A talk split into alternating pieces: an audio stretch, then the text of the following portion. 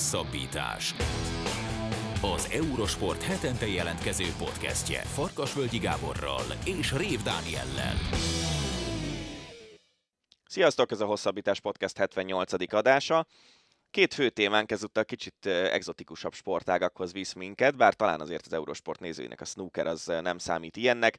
Elkezdődött a 2022-es 23-as szezon, úgyhogy Buzás Gáborral beszélgetünk arról, hogy mi várható idén, hogy merre felé tart a snooker nemzetközi esedése, mi a helyzet a magyar gálával, és mi a helyzet azzal a Révész Bulcsúval, aki nagyon szép eredményeket ér el a saját korcsoportjában nemzetközi szinten is.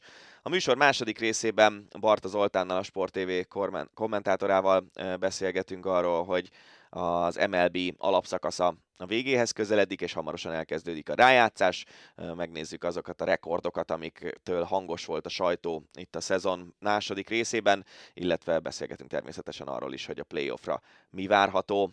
Utána jön a szokásos Ácsi rovat, ezúttal is megpróbáltuk összeszedni a hét legérdekesebb híreit. Többek között beszélgetünk a Pro Series szintre jutó Tour de Hongriról, beszélgetünk arról, hogy a Kecskemét legyőzte a Ferencvárost a magyar NB1-ben, és beszélünk természetesen az Indonéziában történt tömegszerencsétlenségről, ami beárnyékolta az elmúlt hétvégét a labdarúgás világában. Jó szórakozást kívánunk ezúttal is a podcasthez! Snooker. Szia Buga, köszönjük szépen, hogy elfogadtad a meghívásunkat. Sziasztok, köszöntöm a kedves hallgatókat. Pont egy pontszerző torna döntőjét követően beszélgetünk veled, hiszen a hétvégén nagy üzem volt, a British Open-t rendezték, előtte Championship League, illetve European Masters is volt, valamint egy vegyes csapat világbajnokság, tehát azért már a szezon zajlik, de a legkomolyabb tornák még azért nem vették, nem indultak el. Viszont ez a vegyes csapat VB, ez, ez úgy kiszúr, ezt, ezt úgy kiszúrtam, és erről szeretnék először kérdezni. Mi volt ez a torna, és mennyiben újdonság, illetve mennyiben marad ez a, a koedukált torna rendezés, vagy ez csak egy ilyen kuriózum az idényben? Ez jó kérdés. Szerintem lesz még ilyen verseny. Ugye hivatalosan az volt a cél ezzel, hogy, hogy a női snooker népszerűségét emeljék, ismertségét segí, elősegítsék.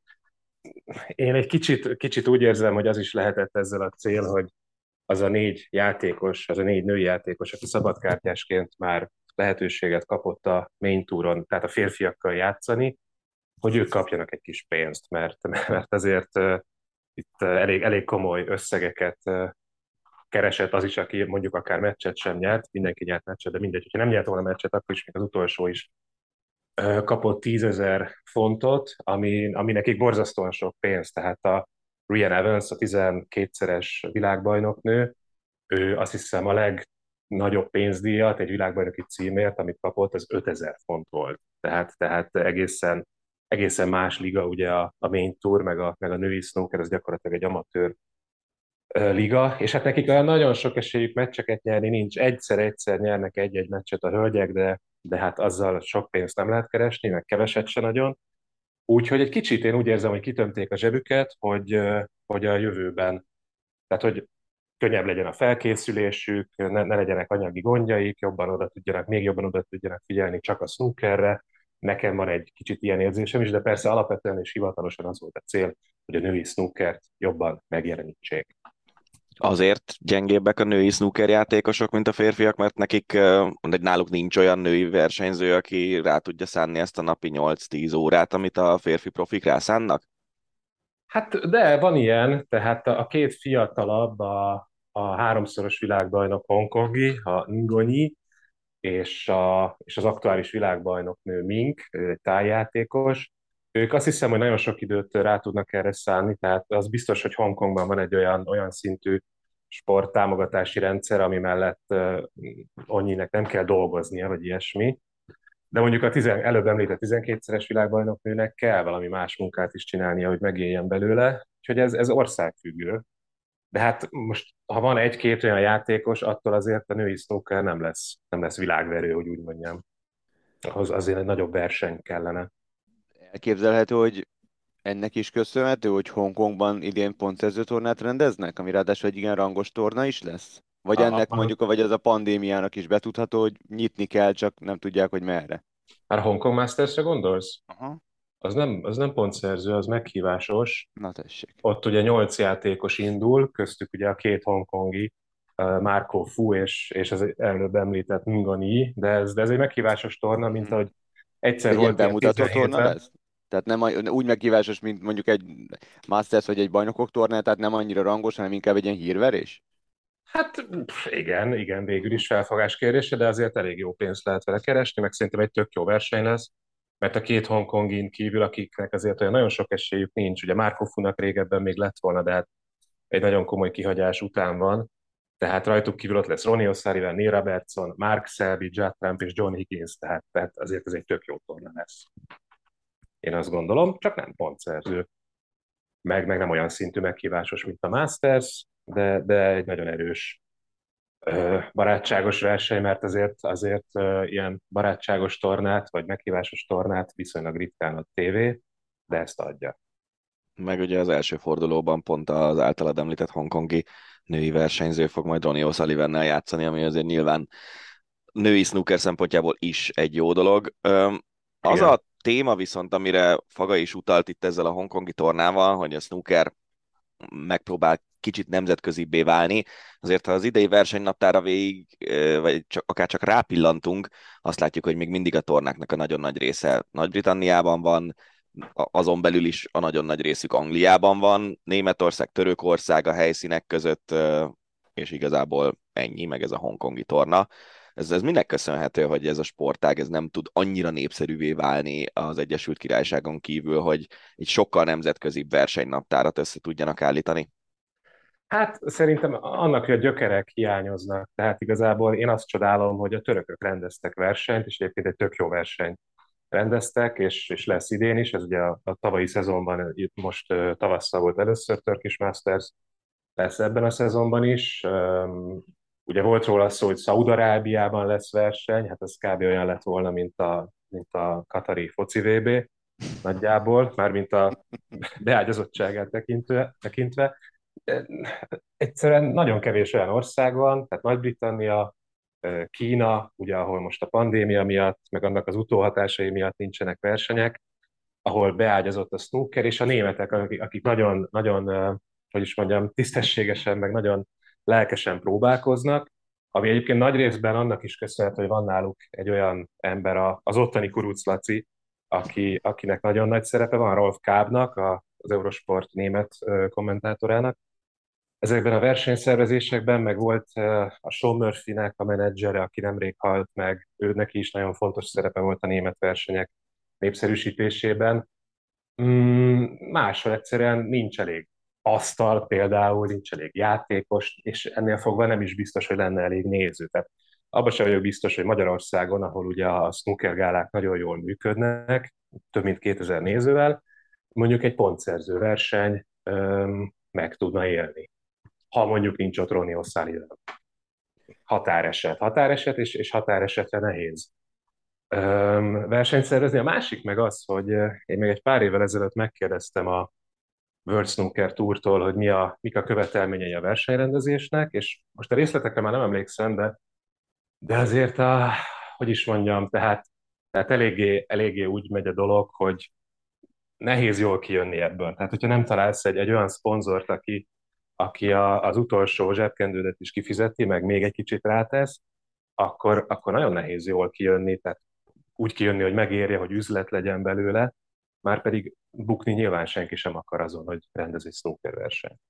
Két olyan dolgot is említettél, amelyre mindenféleképpen ki szeretnénk térni. Az egyik Ronnie O'Sullivan, a másik pedig természetesen a Magyar Snooker Gála. Kezdjük most először Ronnival, illetve a mezőnyel. A, mit lehet tudni a mezőnyről? Idén is igazából ugyanazok az arcok lesznek, akiket le kell győzni ahhoz, hogy tornát nyerje, vagy érezhető, várható valamiféle vérfrissítés Nehéz kérdés, mert mindig van, van egy-két játékos, aki egy-két versenyen jól játszik. Ugye tavaly Zsáó nyert két versenyt, a többi tornán kb. sehol sem volt. Üm, mind, mindig vannak ilyen egyszer-egyszer feltűnő játékosok. Én inkább arra vagyok kíváncsi, hogy például Markelennel mi lesz, aki ugye már tegnap döntőt játszott, és, és egészen fantasztikusan játszott ezen a British Open-en, a döntőt leszámít, ott, se, ott sem játszott rosszul, csak éppen Ryan Day jobban játszott. Szóval én például rá nagyon kíváncsi vagyok, mert, mert ő ugye le tudott folytni, és nagyon komoly akarat erejének köszönhetően egy bő 20 kilót leadott, ami hát elég szépen meglátszik rajta. Mindezt a nyár folyamán, tehát még a VB-n még, még úgy nézett ki, mint egy, mint egy nagyobb bacska Luffy, most meg úgy néz ki, mint 11-2 évi vagy évvel ezelőtti önmaga.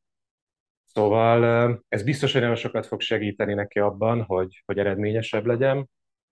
Úgyhogy rá nagyon kíváncsi vagyok. Murphy is megcsinálta azt, hogy lefogyott, csak ő egy kicsit más módszerre, mert ő kivetette a gyomrának a, azt hiszem 80%-át, tehát ilyen egészen brutális műtétet hajtatott végre magán. Gondolom gyomorgyűrű, nem? Tehát csak nem veszi ki a gyomor... Jézusom. Ö... Nagyon kemény én, én így olvastam, Aha. tehát igen, nekem okay. is elhűlt a, elhűlt a szemem, amikor ezt olvastam, de de, de igen, és ami meg hát ugye nem arról árulkodik, hogy annyira bízna az akarat erejében, tehát nem tudom, hogy ez úgy hosszú távon mit jelent, de, de nagyon kíváncsi ennek a két embernek a szereplésére, és Murphynek meg jól is kell szerepelnie, mert ő gyakorlatilag a két szezonnal ezelőtti VB döntő ilyet kapott 200 ezer ranglista pont tartja ott a top 16-ban, tehát hogyha ránézünk az előzetes évvégi ranglistára, akkor a top 16 közelében nincs Murphy, magyarán neki kell jó eredményeket elérni. Tök érdekes, akartam is egyébként ezt fölhozni, hogy emlékszem, hogy amikor tavalyi nagyjából ilyenkor beszélgettünk a snooker szezon elején, akkor John Higginsre mondtad, ugye? Hogy Igen. nagyon kíváncsi vagy rá, mert hogy ő is ledobott egy csomó kilót magáról, és egyébként jól is sikerült, amennyire figyeltem a szezon Higginsnek, igaz? Hát az első fele az kimondottan jól sikerült, igen. Ugye az volt a gond nála, hogy nem tudott verseny nyerni, tehát döntő, döntő, döntő, döntő, elbukott öt döntőt a tavalyi szezonban, és aztán a, és aztán a VB-n elődöntős volt. Tehát igen, igazából összességében egy marha jó szezonja volt, csak épp tornagyőzelem nélkül maradt.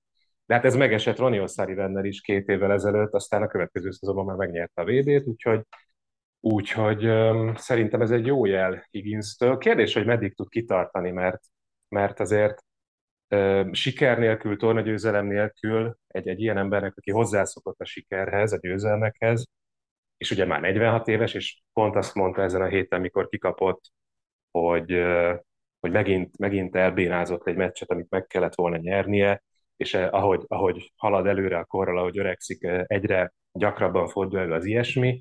Tehát nagyon kíváncsi vagyok, hogy, hogy mikor jön el az a pont, amikor, amikor már nem lesz benne több motiváció. Nem szeretném persze, hogy ez eljön egy hamar, de előbb-utóbb ez sajnos meg fog történni. Remélem azért még kitart. Ő is, meg Williams is, mert, mert ők azért motivációs szempontból szerintem nagyon más, más jelenségek, mint Ronnie O'Sullivan. Arra akartam egyébként rákérdezni, hogy ezek szerint az, hogyha valaki megszabadul a súlyfeleslektől, az, az azért egy működő alternatíva, vagy egy működő ötlet arra, hogy, hogy előre tudjon lépni, és mégis azért nyilván most nem azt mondom, hogy a snookerrel kelek fekszek, de azért amikor rápillantok a tévére, akkor azt látom, hogy azért elég sűrűn vannak túlsúlyos úri emberek az asztalnál. Ezt az ellentmondást, ezt fel lehet egyáltalán oldani, vagy érdemes ebbe belemenni? Már mire? Hogy, hogy, hogy miért hát, nem hogy akkor ezek szerint, ezek szerint előre tud lépni az, aki lefogy, akkor miért nem próbál mindenki vékonyan snookerezni? Hát most erre kicsit gonosz módon azt mondanám, hogy, hogy um, mert vannak játékosok, akik egyszerűen szerintem, nyilván ez csak az én véleményem, meg meglátásom, akik egyszerűen nem, nem tudják magukévá tenni az ilyen szinten profi magatartást. Tehát, tehát ilyen, ilyen szempontból még mindig azt, azt lehet talán érezni, hogy nem annyira profi ez a sport, vagy a legtöbb képviselője, mint mondjuk a teniszezők, meg a minden más sport gyakorlatilag, ami valahol érthető, mert nem egy fizikális sport, tehát effektíve, ha úgy belegondolsz, akkor az, hogy milyen erős vagy, vagy milyen gyors vagy, az úgy nem számít a snookerben. Ezért is van az, hogy itt sokkal kisebbek a különbségek, mint, mint más sportokban. Um, egyszerűen én azt gondolom, hogy van, vannak sokan, akik ezt, ezt nem látják be, vagy nem látják át, hogy a, hogy a fittség az nagyon fontos, meg hát azért ahhoz borzasztó akaraterő kell, és hát önmagában ahhoz is borzasztó akaraterő kell, hogy az ember napi 6-8 órát gyakoroljon.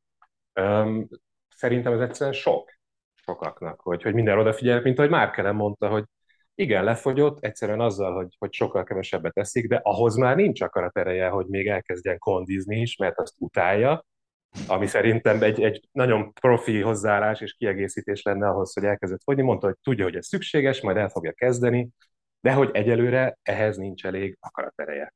De most oké. Okay.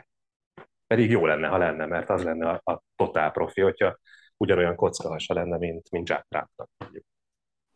Hát emlékeztek, Dani nem biztos, de Buga nyilván te biztos, Steven Lee-re, és a vele kapcsolatban beszélgettünk arról, hogy, hogy azért ez egy állóképességi sport, tehát itt azért főleg egy világbajnokságon rengeteget kell az asztal mellett állni, tehát nem csak mentálisan, hanem fizikálisan is igénybe veszi a játékosokat, tehát éppen ezért én gondolom, hogy ezt vette észre John Higgins is annak idején, meg Murphy is, meg, meg most Ellen is. Kíváncsiak vagyunk, hogy milyen eredménnyel jár majd Igen, ez a súlyvesztés. Bocsánat, csak egy, csak egy mondat, Igen. hogy egyikük sem azt mondta, hogy ők a snooker miatt fogynak le, Aha. ami megint csak nem, a, nem annyira a profi Világos. hozzáállást mutatja, hanem azért, hogy, hogy az életük jobb legyen, a Márkelen megijed, hogy nem tudom, 20 év múlva már nem fog élni, mert annyira hízik. Hát, ugye, ha ezért, akkor az is örömteli. Így van, az okay, is persze, persze, ez jó dolog, csak azt mondom, hogy nem azért fogy le, Világos. hogy jobban snookerezzen, hanem ez úgy hozza magával a, a dolgot.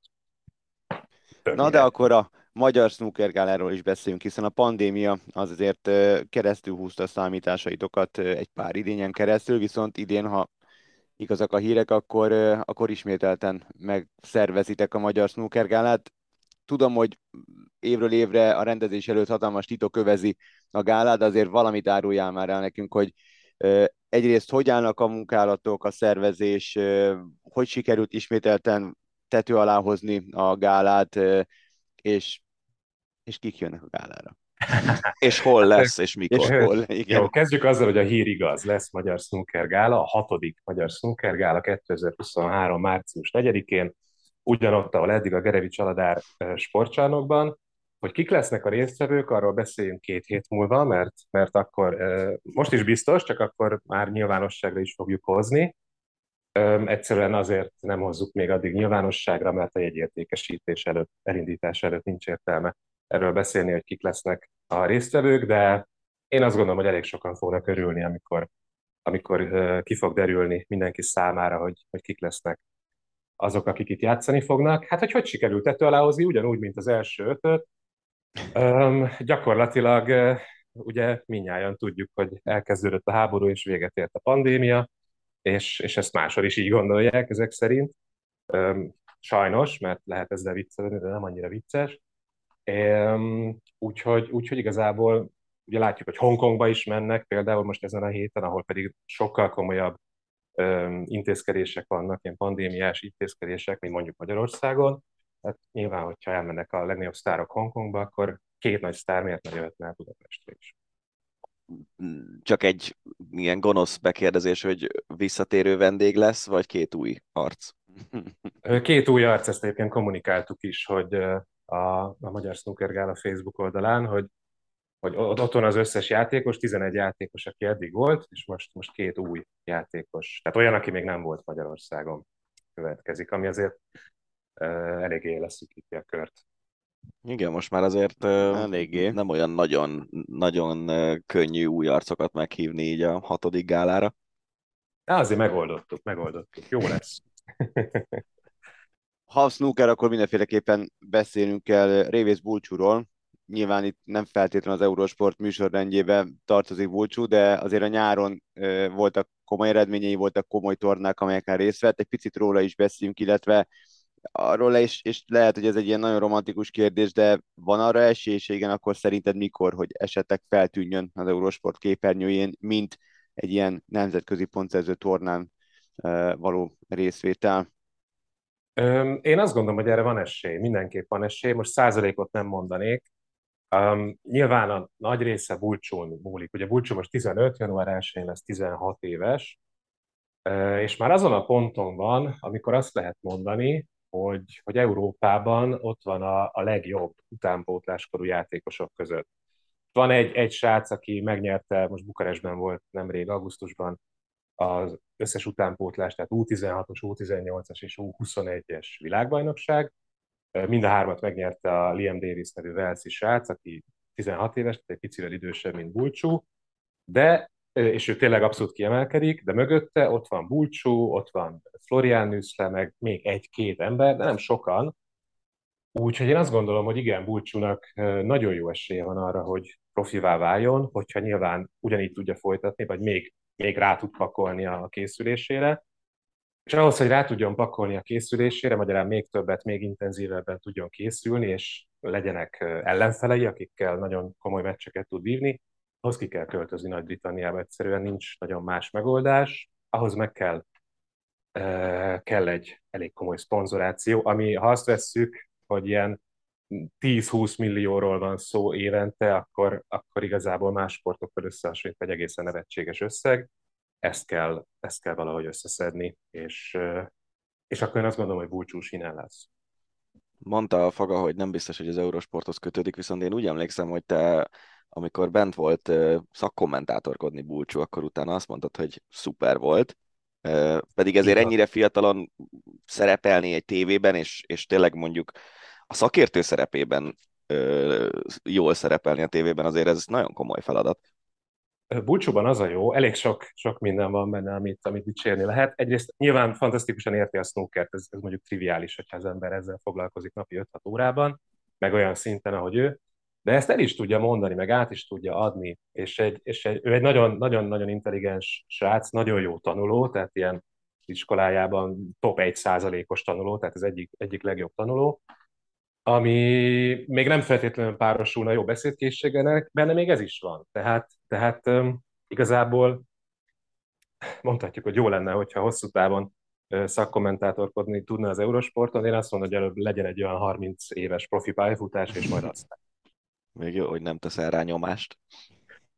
Ja, nem kell ezt meghallgatni. Oké. okay. Mi az, amit a leginkább vársz az idénytől? Ronnie O'Sullivan nyere még pontszerző tornát, megszerezheti az abszolút rekord 8. VB címet, vagy ez azért már túl nagy kérés, elvárás vele kapcsolatban? Mik a, a mondjál top három dolgot, amit, amit vársz az idénytől? Jó, jó, mondok. Um, Ronnie O'Sullivan-től szerintem nincs túl nagy elvárás. Tehát én azt gondolom, hogy amíg ő játszik, addig, addig nyerhet, és bármit megnyerhet. Um, említettem korábban, hogy más a motivációs helyzet közte meg, tehát őt meg Higgins és Williams-et összehasonlítva. Szerintem azért, mert, mert benne nem nagyon van motiváció arra, hogy nyerjen. Legalábbis mindig ezt mondja, és félig meddig el is hiszem neki, hogy neki az a fontos, hogy jól játszon. És és ez bőven elég, mert hogyha jól játszik, akkor, akkor előbb-utóbb nyerni fog versenyeket, mint hogy ez ugye meg is történt a, a VB-n legutóbb. És, és amíg, ezt, amíg ezt így tudja tartani, addig, addig miért ne lehetne előtte még négy-öt jó év, és akár 5-6 vagy még több torna győzelem, és köztük akár egy-két, mit tudom én, hány VB cím is. Oké, okay, a VB az külön kategória, arra nagyon extra motiváció kell, és külön össze kell kapni magadat, de szerintem abszolút benne van a dolog. Ez egy másik kérdés, hogy ugye most láttuk itt játszani a British Open-et, tehát játszani nem annyira láttuk, láttuk őt magát, de nem szerepelt valami jól.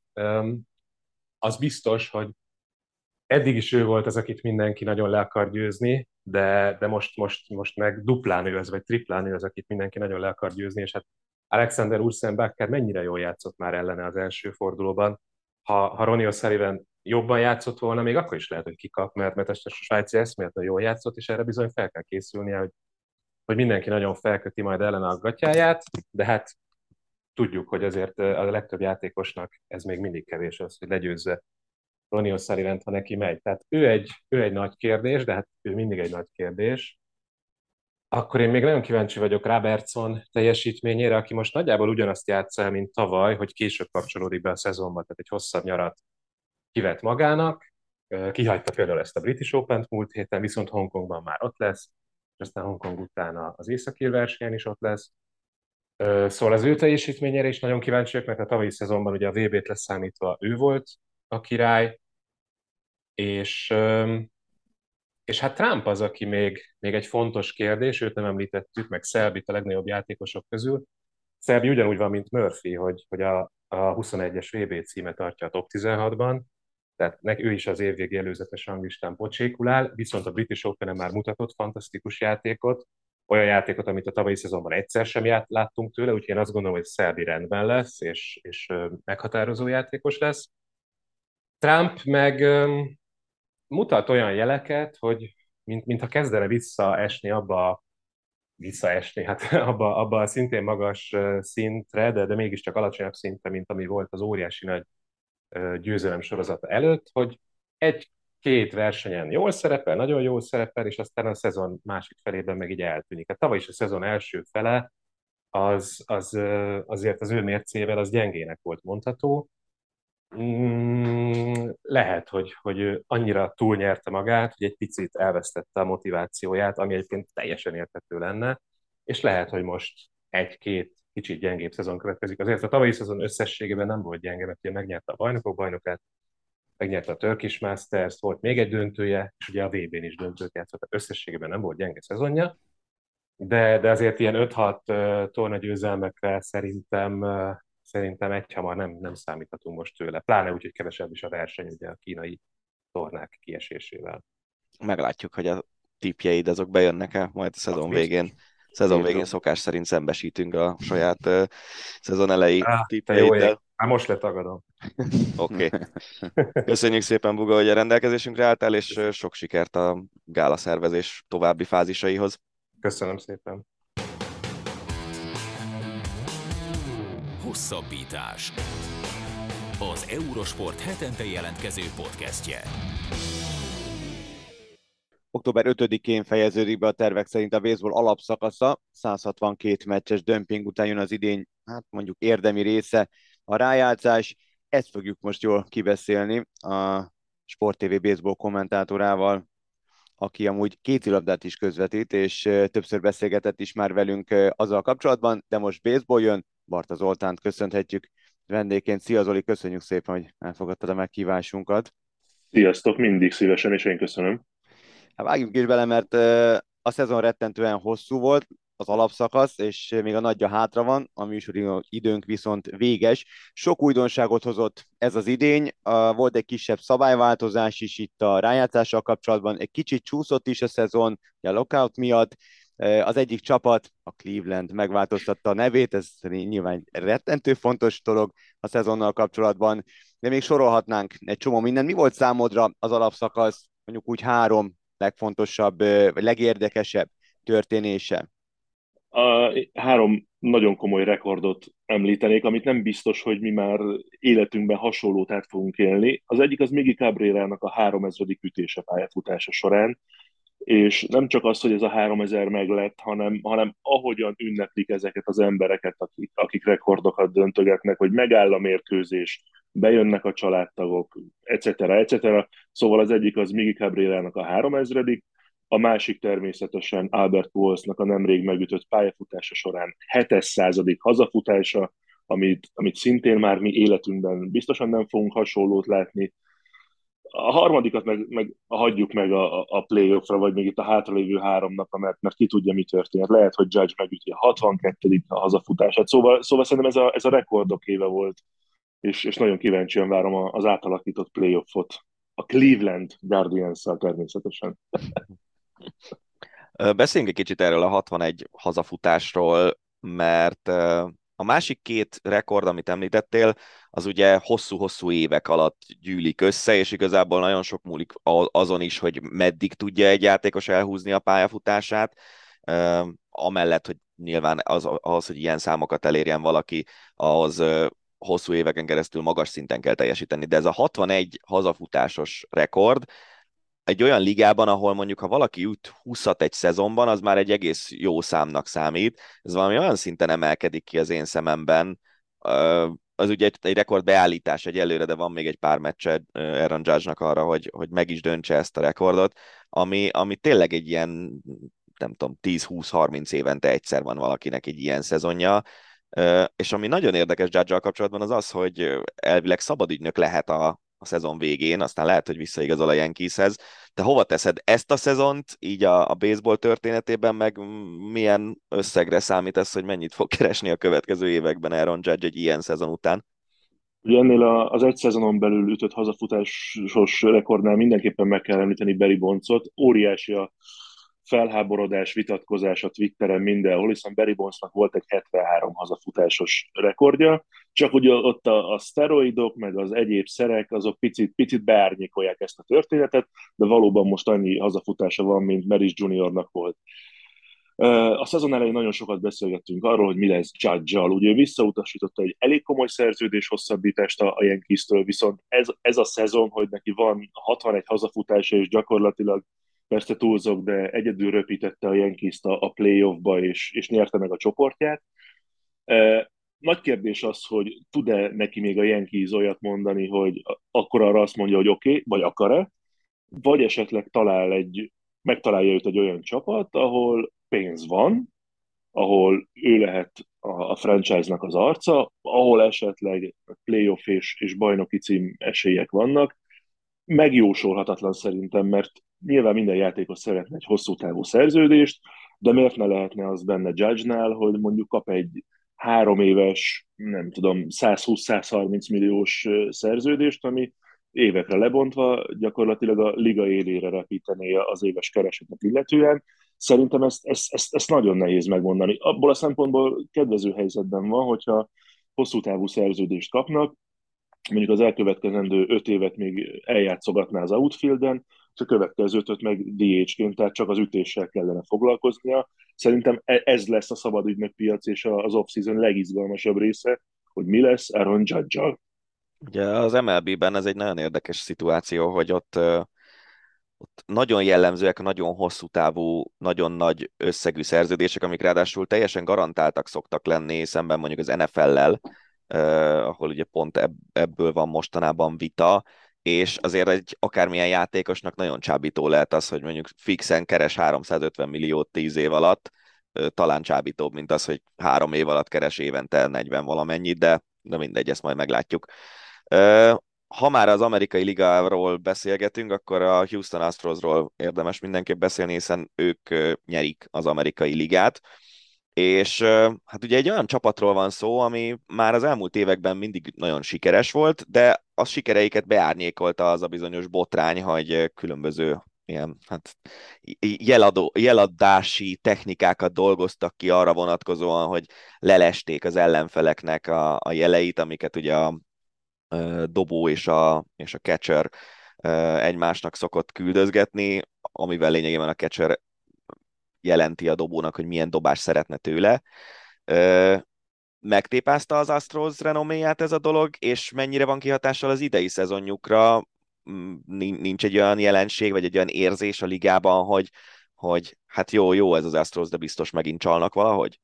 Abszolút megtépázta, tehát ez, ez érezhető volt az elmúlt szezonokban is, amióta megnyerték a bajnokságot. Te, te szépen fogalmaztál, mondjuk, hogy csaltak, tehát hogy olyan, olyan eszközökhöz nyúltak, amik, amik a csalást azt hiszem kimerítik. Nagyon nehéz ettől függetlenül nézni.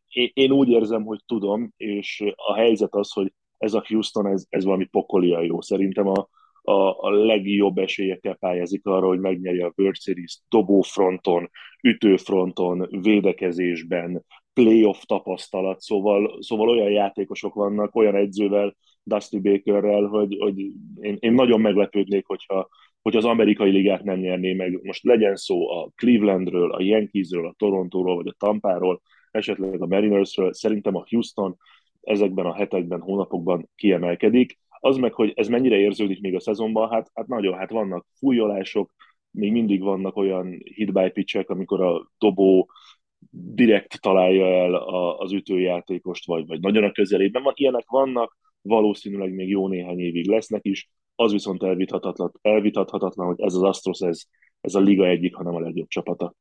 Ha egy picit a rájátszásra térünk rá, akkor bevezetnéd azon hallgatóinkat a rájátszás rejtelmeibe, akik nincsenek annyira otthon a baseballban, hogy mitől különleges a rájátszás lebonyolítása, ugye itt nem rögtön vágnak, végig rögtön vágnak neki, de van egy ilyen wildcard kör, egy úgynevezett wildcard kör. Egy picit erről beszélnél nekünk, Zoli? Ugye azért nagyon speciális a dolog, mert lejátszanak 162 mérkőzést az alapszakaszban minden csapat, ez jelent ugye, 6 hónapot játszottak, fél évet, vagy még játszanak, hiszen április elején kezdődött. És onnantól kezdve, hogy megvan a, a playoff mezőnye, minden sztornó, ami korábban történt. Nem számítanak, hogy hány győzelem van, csak a pályaválasztás, illetve a kiemelés szempontjából. Na, hogyan változott erre az évre a szabály? Mind a két ligában, az amerikaiban és a nemzetiben van 15-15 csapat, mind a kettőből 6-6 jut be. Mind a két ligán belül van három csoport, mind a három csoport elsője az bejut a playoffba, közülük a leggyengébb csoport elsőnek, amely a harmadik kiemelést kapja, kell játszania ebben a bizonyos wildcard körben, viszont a saját pályáján vagy kettő vagy három meccset, amíg valamelyik csapat nem nyer kettőt. És onnantól kezdve ligánként a következő három legtöbb győzelemmel rendelkező csapat követi a három csoport első, és minél több győzelmed van, annál magasabb kiemelést kapsz. Tehát negyedik, ötödik, hatodikat. A harmadik kiemelt, tehát a legrosszabb csoport első játszik a hatodikkal, a negyedik pedig az ötödikkel. A harmadik és a negyedik a pályaválasztó, tehát mind a kettő, avagy három mérkőzést a magasabban rangsorolt csapat otthonában játszák. Így néz ki a wildcard tehát a 12, összesen 12 playoff csapat közül négy kap felmentést a wildcard alól, a két-két legjobb csoport első, akik utána pályaelőnyel kezdhetik majd meg az úgynevezett divízió szériát, ahol már hármat kell nyerni, de ott nem csak egy pályán játszanak, majd utána jön a főcsoport döntő négy nyert meccsig, és végül a két liga győztese játsza a World Series-t, amit ugye az amerikaiak nyugodt szívvel hívhatnak világbajnokságnak, amely szintén négy nyert meccsig tart. Így, így picit bonyolultnak tűnhet elmagyarázva, de összességében nem egy, nem egy, nem egy bonyolult sztori. Az viszont ugye érdekes, hogy úgy alakult mind a két ligában, hogy a keleti csoportokból három csapat is bejut a rájátszásba.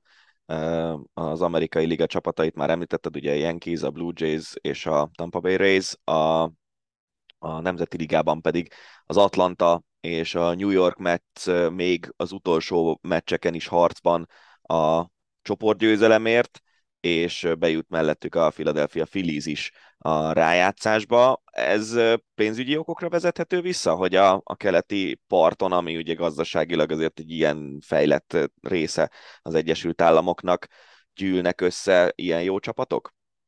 Mm, megmondom őszintén, ebből a szempontból még nem közelítettem, vagy csak annyi, hogy szerintem még a Filiznek a playoff részétele nem biztos, de van három mérkőzés, a Filiznek kettő meccs előnye van a milwaukee Igen, igen, igen, igazad van. A play, de, de, ez valószínűleg meg fog történni, tehát ez, ez nagy, nagy rizikót nem hordoz magában. Ö, szerintem, szerintem gyengék a középső csoportok ebben az évben, és ez, ez pecsételte meg a, a, a sorsát a, a keleti csoportoknak. Ugye, hogyha megnézzük, akkor a nyugatiból mind a két ligából megy két-két csapat, a keletiből valóban valószínűleg három-három, a középsőből egy-egy. Szerintem ez, ez, ez inkább a középső csoportok gyengeségéhez vezethető vissza, illetve ha megnézzük a pénzügyi részéből, akkor azért a Tampa, amely ott van a playoffban, a középső csoportból a Cleveland, hát ezek az utolsó tíz csapatban vannak, hogyha a payroll és a költségvetést nézzük, és nem, nem kell ahhoz a legnagyobb költségvetéssel rendelkezni, hogy, hogy te a playoffba kerüljél, vagy a legjobb csapat legyél. Most, amit említettél, a Metsz és az Atlanta, hát a Metsnek két meccs előnye volt az Atlantával szemben, most játszottak három meccset Atlantában, a Truist Parkban, és az egyetlen esély az volt a Bravesnek, a címvédőnek, az Atlantának, hogy a saját kezébe vegye a sorsát, hogy mind a három mérkőzést megnyerje, és mind a három mérkőzést megnyerje, úgy, hogyha a fizetéseket nézzük, azért a New York Mets bocsánat, de a legbetegebb csapatok közé tartozik, brutális pénzeket fizetnek ki, és könnyen lehet, hogy ez égvilágon semmire nem lesz jó, mert most majd játszaniuk kell két meccset, vagy hármat a City Field New Yorkban a San Diego Padres ellen, ha csak még nem botlik az Atlanta az utolsó három mérkőzés. Érdekes nagyon. Kiemelted az abszolút alapszakasz győztes Houston Astros együttesét az amerikai ligából, és most a yankees szeretném kihegyezni ezt a sztorit lehet olyat észrevenni a, a ligában, hogy valaki tartalékol az alapszakaszban? Tehát becsapós lehet egy ilyen 100 pluszos alapszakasz győzelem? A Yankees mondjuk, vagy akár a Cleveland megtréfálhatja a houston vagy általában aki ennyire agyonnyeri magát az alapszakaszban, az, az a rájátszásban is általában folytatja ezt a sorozatot? Mm, nem, nem garancia. Pont amit mondtam az elején, hogy nullázódik minden, ezt, ezt a játékosok is érzik, az edzők is. Például itt mhm. van a, a San Diego Padres, aztán mindjárt visszatérek a New Yorkra, amely szintén nagy költségvetéssel dolgozik, gyakorlatilag az elkövetkezendő pár évnyi jövőjét feláldozta néhány jó cseréért, Juan Sotoért, Josh Bellért, és éppen csak valahogy becsúsztak a playoffba, viszont innentől kezdve, amikor majd elkezdődik a rájátszás és játszanak a New York Metszel, simán benne van az, hogy végigmasíroznak a, a teljes nemzeti ligán, mint ahogy megtette mondjuk 2018-ban a Washington Nationals, amely a wildcardról, amikor még egy meccs volt a wildcard bejutott és megnyerte a bajnokságot. A Yankees és a Houston most nehéz nagy párhuzamot vonni, a győzelmek számában lehet, de hogy a Yankees egy picit elfogyni látszott Judge-on kívül, dobók tekintetében is, az ütőknél is, talán a sérült is több volt. A Houston az meg egy konstans, kiegyensúlyozott, jó játékot hozó, jó dobó teljesítménnyel rendelkező, jó, ütőstatisztikát hozó csapat. Én azon meglepődnék, hogyha mondjuk a Houston kiesne a divízió szériában játszik majd a negyed, tehát vagy a Torontóval, vagy a Tampával, én azon nagyon meglepődnék. Sőt, nem lehet, hogy Toronto vagy Seattle, majd kiderül. Egy csapatról nem beszéltünk még, hogyha itt konkrétan csapatokról beszélgetünk, az alapszakasz győzteséről, mert hogy ez a Nemzeti Ligában a Los Angeles Dodgers lesz 110 győzelem, a nevük mellett. Ugye az szokott lenni a mondás az MLB-ben, hogy mindenki nyer legalább 60 meccset, meg mindenki elveszít legalább 60 meccset, és a maradék 42-nek az arányán múlik az, hogy, hogy te jó csapat vagy, vagy rossz csapat vagy. Hát a Dodgers nem fog elveszteni 60 meccset, még az is lehet, hogy 50-et sem. Ők ennyire kilógnak fölfelé, és, és a rájátszásban is top favoritnak számítanak? Abszolút kilógnak fölfelé és a rájátszásban is top favoritnek számítanak, de megint azt, azt meg tudom azért említeni itt a Sensitive győzelemnél, hogy a csoport ellenfeleknek, sem a Giantsnek, sem a Padresnek nem volt olyan alapszakasza, hogy nagyon komolyan meg tudják nehezíteni a Dodgersnek a dolgát. A Dodgers is nagyon komoly payroll dolgozik, óriási fizetések vannak, hatalmas hagyomány, tehát egy rendkívül patinás franchise-ról beszélünk, amely mindig gondosan ügyel arra, hogy a csapat teljesítménye rendben legyen tele MVP-vel, tele eh, kiváló dobókkal, és igazából nekik az elmúlt évek után mindig csak egy kis finom hangolás évről évre, és nagyjából tudják hozni azt a teljesítményt, amit megszoktunk tőlük. Hogyha valaki még nem látott Dodgers meccset, és nem látta a Dodgers játékosait, az, az majd nézze, mert, mert külön élmény, és azért nem is beszéltem, nem is hoztam őket szóba, mert annyira evidencia most már, hogy ők ott vannak és, és kiemelkednek a mezőnyből, hogy néha hajlamos is vagyok megfeledkezni róla. Többször szóba került már Zoli általad a, a payroll, fizetési lista, fizetési sapka. Uh, miért van és hogy van ennyi pénz a baseballban? Tehát itt őrült összegekről beszélünk, az Ácsiban szokott néha szóba kerülni tényleg, hogyha valaki hosszabbít. Egyrészt marha hosszú időre hosszabbítanak, tehát egy ilyen 10-12 éves szerződés az simán benne van a pakliban, és akkor ehhez általában hozzá egy minimum 200 millió dolláros fizetés. Hogy van ennyi pénz ebben a sportágban? A helyzet az, hogy az Egyesült Államokban zabálják a, a baseballt. Magyarországon, akik nem ebben a sportágban szocializálódtak, vagy nem ezen a sportágon, azoknak ez még bonyolultnak tűnhet, akár unalmasnak tűnhet, de azért az, hogy minden nap van mérkőzés, minden nap van közvetítés, családok mennek ki, ha éppen úgy van, kimennek délben egy meccsre, ha úgy van, kimennek este kilenckor, és azért egy 150 éves sportágról és történelmről beszélünk. Az egyetlen sportág, ahol a major sportok közül, ahol nincsen fizetés is akkor, tehát a tulajdonosok úgy sakkoznak a pénzekkel, ahogyan tudnak. Nyilván nagy a nézettsége, és, és szerintem a, hagyomány ebből a, a szempontból az egyik legfontosabb. A hosszú szerződésésekről meg annyit, hogy nem tudják azt megtenni mondjuk az NFL-ben vagy az NBA-ben egy 25 éves játékossal, hogy hogy megkínálják egy 13-14 éves szerződéssel, mert egész egyszerűen a fizikai képességei ahhoz a sportákhoz, vagy azokhoz a sportágokhoz nem lesz megfelelő. Itt a baseballban azért jó néhány olyan pozíció van, akár dobó, akár elkapó, akár, akár DH, akinek védelemben nem kell rohangálnia, vagy az egyes bázison azért nagyon nagy futásokat nem kell végezni, ahol igenis ez még 35-36-40 évesen egy, egy művelhető sportág. Szerintem úgy, úgy összességében ez, ezek lengik körül ezt a, ezt a mítoszt. Tényleg nagyon érdekes, és ugye Amerikában is egyfajta ilyen, ugye a beceneve is a sportnak az, hogy a nemzeti időtöltés, mert mert viszonylag olcsón el lehet jutni egy baseball meccsre, ott aztán persze, amit elköltesz még a boltban, meg a büfében, az már egy másik történet, de, de az nagyon hozzátartozik a népszerűségéhez, és igazából kicsit olyan érzésem volt nekem, amikor baseball meccseken voltam, hogy, hogy úgy zajlik a meccs a háttérben, de az a fontos, hogy együtt vagy a családdal, és dumáltok, ezt kisztok.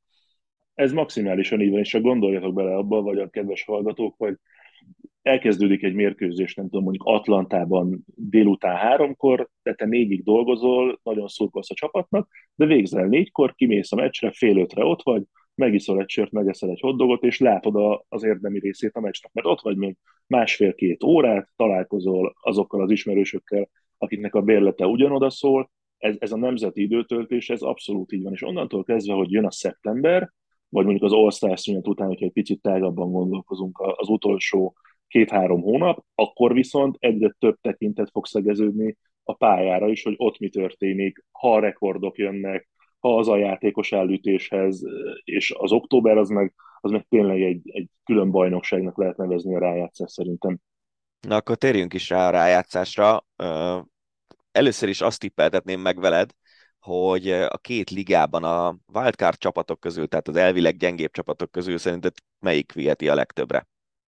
Az amerikai ligában ugye Cleveland, Toronto, Seattle, Tampa, hát ezek közül ezek közül szerintem a Toronto viheti. Mondjuk az a baj a Torontóval, hogy a Toronto meg a Houstonnal játszana.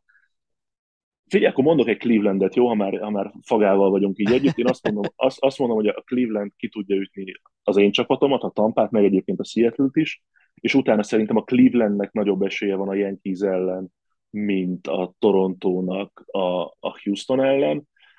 A, a másik oldalon pedig én a St. Louis Cardinals-tól várok nagyon-nagyon sokat. Ő megnyerte a csoportját a St. Louis, de wildcardot kell játszania, mint a, a leggyengébb csoport első, de az, ami ott van most, Puholszal, Wainwright-tal, Molinával, tehát a, a klub legendáival, a nagyöregjeivel, pont most volt egy mérkőzés, az utolsó hazai meccsét játszotta a Busz Stadiumban a, a, a St. Louis, és egyszerre cserélték le ezt a három játékost, úgyhogy mindenki ott volt a dombon, Wainwright beállt középre, Molina az egyik oldalra, Puholsz a másikra, és mint a filmekben úgy jöttek le, és ugye ez csak egy pont, vagy három pont az alapszakasz végére ennél a három játékosnál, utána a playoff, az, az szerintem egy ilyen, ilyen csodálba illő, nagyon-nagyon romantikus dolog lesz a, a St. Louisnál, és, és éppen ezért én akkor sem lennék meglepődve, hogyha, hogyha esetleg bejutna a, a World Series-be. Hmm. És akkor milyen World Series tippelsz, az, azzal együtt, hogy nem lennél meglepődve, ha mondjuk a Cleveland eljutna az AL döntőig, ha a St. Louis eljutna a World Series-ig, de azért mégse ők az esélyesek.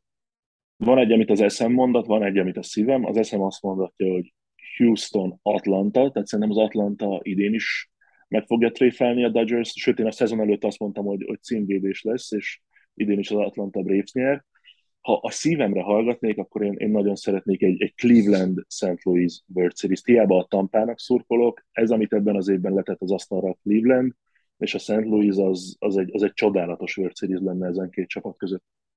Szívemből szóltál, de remélem, hogy nem úgy fognak játszani a Clevelandiek, mint tették azt nyáron a ilyen kizellen, amikor volt szerencsém a helyszínen megnézni ezt a meccset, ott, ott azért ezt eléggé elbénázták, eléggé gyengén játszottak, úgyhogy annál több kell Biztos zavarban voltak a jelenlék. Biztos, biztos, biztos vagyok benne. Zoli, nagyon szépen köszönjük, hogy ezúttal is a rendelkezésünkre álltál, és további jó munkát és élvezetes meccseket kívánunk neked a rájátszásra. Ácsi. A hét legérdekesebb hírei. Végezetül pedig jöjjön az Ácsi rovat, ezúttal sem marad el természetesen az elmúlt hét legérdekesebb, legizgalmasabb, hát vagy éppen legszomorúbb híreit szedtük össze, mert a szomorú hírből sajnos lesz ezúttal itt a felhozatalban. Kezdjük is rögtön egy ilyennel. Elhunyt Udvarhelyi Gábor, Vivo mesteredző, nagy tíme az ő irányításával nyert olimpiai bajnoki címet Sydneyben de a férfi párbajtörözőkkel is foglalkozott szakvezetőként, 2001-ben és 2013-ban is VB címet szereztek. Óriási veszteség a sporták számára. Igen, abszolút. Ugyanakkor azt mindenképpen meg kell jegyezni, hogy azért nem, nem volt egy nagyon fiatal ember, Udvarhelyi Gábor, Hát 69 évet élt, nem hát, tudom. Nem tudom. Ez, ez mindig nehéz kérdés szerintem, hogyha Magyarországon valaki 70 év körül hal meg, az nagyjából a, az az átlag. Többet élni, Azt tudom, valószínűleg a legtöbb ember szeretne többet élni 69 évnél, de nagyjából férfiként hmm. szerintem, főleg olyan férfiként, aki nyilván vívó edzőként az, az valahol a határán van, vagy igazából kombinálja azt, hogy fizikai és szellemi munka, de szerintem aki, aki Magyarországon a, a testét is használva dolgozik, az, az szerintem körülbelül ez, ez Mhm. az átlag. Ettől még szomorú persze. Hát őszinte részvétünk természetesen. És akkor tudod, mi tudjuk le a, a, a szomorú híreket. Focival folytatjuk, hát egy, szörnyű tragédia történt Indonéziában. Keletjáva kormányzója szerint legalább 174-en meghaltak, és 100-an megsérültek egy indonéz futballmeccsen. A rendőrség szerint ö, 125-en hunytak el. Két rivális csapat találkozott, a vereséget szenvedő klub több mint 20 éve nem vesztett hazai pályán a rivális ellen. Most igen, megszakadt ez a hosszú sorozat, és ezt nagyon, nagyon nem vették jó néven a klub szurkolói. A stadionon belül és kívül is összecsaptak egymással, természetesen a rendőrség is beszállt ebbe az egészbe, könygáz és minden más is előkerült, és aztán nyilván a pánik miatt az emberek taposták egymást, ahogy próbáltak menekülni. Borzalmas. Igen, és ugye Angliában az ilyen esetek után jöttek a 80-as évek végén azok a, a változtatások a, a szurkolói szabályzatokban, meg, meg a stadionok kialakításában, hogy ilyen tragédiák voltak, és annyira érdekes, hogy, hogy tényleg az emberiség, itt élünk egy bolygón, minden, minden elérhető mindenki számára lényegében az interneten, és mégis itt több mint 30 évvel később még előfordulnak ilyen sztorik, amiket meg lehetett volna előzni. Ugye az történt nagyjából, hogy miután kikapott a kedvenc csapatuk, a szurkolók a pályára özönlöttek, több mint 40 ezer néző volt a meccsen, állítólag egyébként többen voltak, mint a befogadó képessége a stadionnak, ami már magában Remek. problémás. Szóval beözönlöttek a, a szurkolók a pályára, a rendőrség elkezdte őket megpróbálni kiszorítani a pályáról, és menekülés közben összetaposták egymást, meg ugye olyan kis helyre szorultak be, hogy egyszerűen sokan megfulladtak. Szerintem, e- ha már halál, ez az egyik legszörnyebb mód, hogy az ember meghalhat, hogy egy ilyen tömegpánikban összetapossák, megfullad, nem kap levegőt. Én nem, nem is tudom, hogy ezt milyen lehet átélni, de borzalom. Tényleg borzalom. Hát igazából a pánik félelem lehet az, ami hál' Istennek nem voltam még ilyen szituációban, remélem nem is leszek soha, de, de borzalmas lehet rettegni. Igen, De de és a én, én, kilátástalanságtól rettegni igazából, hogy nem tudsz hova menni, nincs menekvés, nincs, nincs útvonal, és, és csak zúdul rád a tömeg, és elfog még inkább ez a, ez, a, ez a óriási félelem, a tehetetlenség, szörnyű tényleg, hogy ilyen megtörténik még. én idén-nyáron voltam egy olyan szórakozó helyen, ahol érzésem szerint sokkal több embert beengedtek, mint ahányat be kellett volna. Alig-alig lehetett mozogni így a, a különböző termek között, egy elég nagy helyről van szó. És, és, és ott éreztem azt, hogy itt, ha valami történik, akkor abból nagyon nagy baj lesz. eljöttetek, vagy maradtatok? Hát hosszan kellett könyörögnem annak a, annak a kedves barátnőmnek, akivel voltunk, aki, aki nagyon szeretett volna maradni, hogy, hogy menjünk el egy másik helyre, de aztán végül elmentünk egy másik helyre. Na hát még egy szomorú, elkeserítő hír, nem haláleset, de, de egy ugyanolyan hír, ami, ami meg kapcsán az embernek, emberben felmerül a gondolat, hogy hogy és miért történik meg még mindig ilyen futballpályákon. Banán dobtak Párizsban a Brazília-Tunézia barátságos mérkőzésen. Richarlison, így mondják a nevét? Azt hiszem, hogy csével. Richarlison felé. A meccset 5-1-re nyerték a brazilok, eh, Richarlison is gólt szerzett, és amikor ünnepelt, akkor dobták felé a banánt, nem is egyet. Én tényleg nem értem, hogy, hogy Franciaországban, ahol olyan sok a bevándorló, ahol olyan multikultiról beszélhetünk, hogy, hogy az Istenbe fordul elő ilyen, tehát hogy Nem tudom. Egyáltalán az, hogy, hogy egy, egy valószínűleg egy tunéziai szurkoló, vagy egy semleges francia lehetett. Még egy, azt mondom, hogy még egy fehér franciától valahogy jobban el tudom képzelni, egész egyszerűen azért, mert tényleg vannak olyan emberek, akik rettegnek attól, hogy mi lesz, hogyha más kultúrák is megjelennek az ő közvetlen környezetükben. A franciáknál nyilván ez ugye már megtörtént, és vannak, akiknek ez nem tetszik. Ezzel nehéz mit kezdeni, de ha, ha meg tunéziai, akkor meg végképp nem értem, mert a tunéziai az meg ugye átéli valószínűleg a pont a fehérek részéről a mindennapos rasszizmusokat Franciaországban, és aztán, aztán ő esetleg ezzel, a, ezzel reagál, hogy ő meg a fekete bőrű játékosnak dob banánt. Nem, nem, nem, tényleg nem, nem értem ezt az egészet, hogy, hogy ezek a dolgok hogy vannak még jelen. Hát egy kicsit könnyebb vizekre vezünk. Már ha City szurkoló az Hát ember, igen, nem? ha meg United, akkor ugyanolyan elkeserítő a hír, hogy hát mészárlás lett a Manchesteri derbyből, a City 6-3-ra verte a Manchester United-et, Haaland és Foden is Mester 3-ast jegyzett. A előbbi, legutóbbi három hazai Premier League meccsén egyaránt három gólt szerzett, ez nyilván rekord. A City második, a Man United hatodik. Érdekes, hogy utóbbi eddig csak nyert vagy kikapott.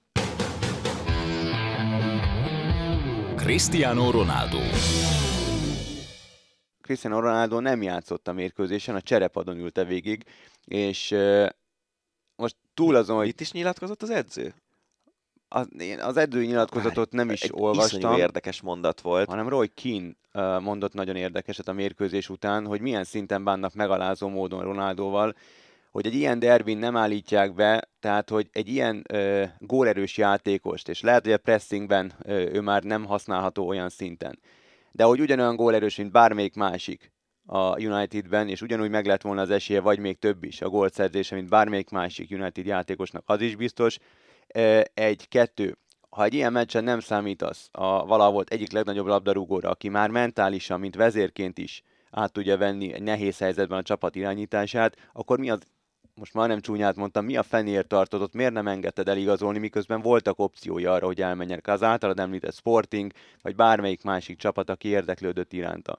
Tehát tényleg azt- megalázó módon bánnak egy klublegendával, és szerintem ez nem fér vele. Mondom, szerintem az volt az érdekes, hogy azt nyilatkozta Erik Ten Hag a meccs után, hogy a karrierje iránti tiszteletből nem küldte be ö, 0-4-nél Cristiano Ronaldo. baromság szerintem. Hát nem tudom, ö, hogy mondjam. Nálunk, hogyha a kézi csapatomnál olyan szituáció van, hogy, hogy a meccs hajrájára dől csak el egy meccs, akár ellenünk, akár a mi irányunkba, akkor meg szoktam kérdezni azokat, akik nem nagyon játszottak még a, addig a meccs során, hogy be akarnak-e menni akár 5-10 percre, és hogyha azt mondja, hogy nem, akkor nem küldöm be, ha azt mondja, hogy persze, akkor meg beküldöm.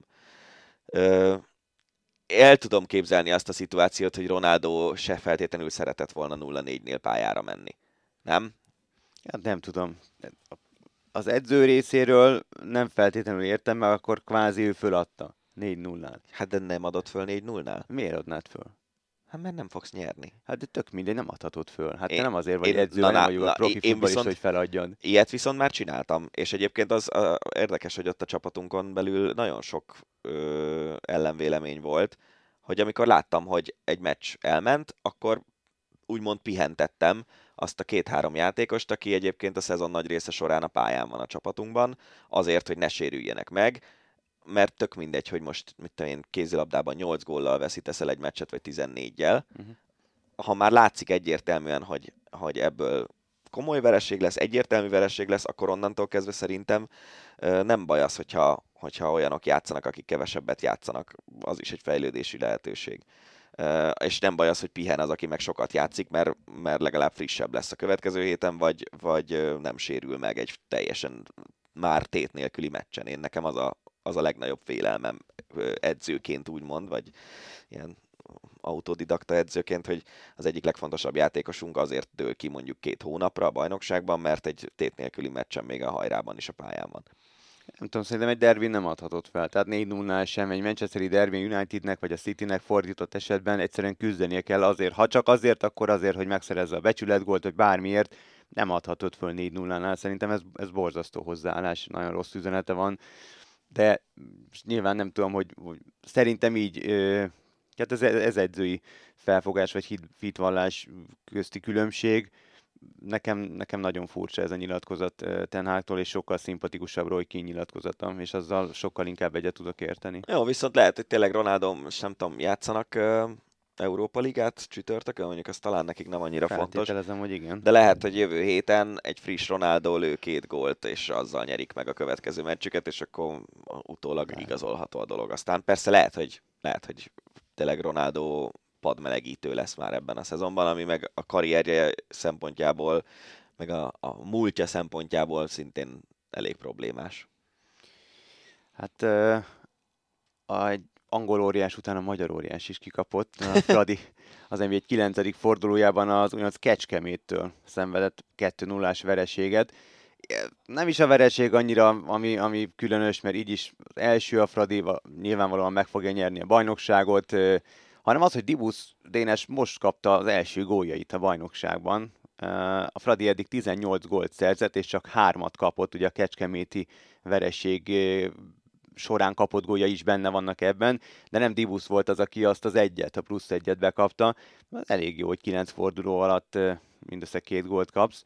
18 ponttal vezeti a bajnokságot a Fradi, a Kecskemét második 16 ponttal. Bizony, ez a nagyon érdekes ebben az egészben, hogy hogy amikor a Vasas egy-egyet játszott Kecskeméten a, a szezonnyitó meccsen, de lehet, hogy 0-0 volt, nem egy-egy, mindegy kevés gólos döntetlen, akkor úgy voltam vele, hogy hú, hát azért ezt a meccset meg kellett volna nyerni a Vasasnak valószínűleg. Ehhez képest a Kecskemét abszolút fölül teljesít egy előre, és ugye nagyjából a bajnokság harmadánál járunk, vagy még ott se, és már annyi pontja van a, a Kecskemétnek, a, a, aminek a kétszerese elég, tehát nagyjából a bennmaradáshoz szükséges pontoknak a felét már megszerezte a, a Kecskemét, úgyhogy nagyon szépen teljesítenek eddig.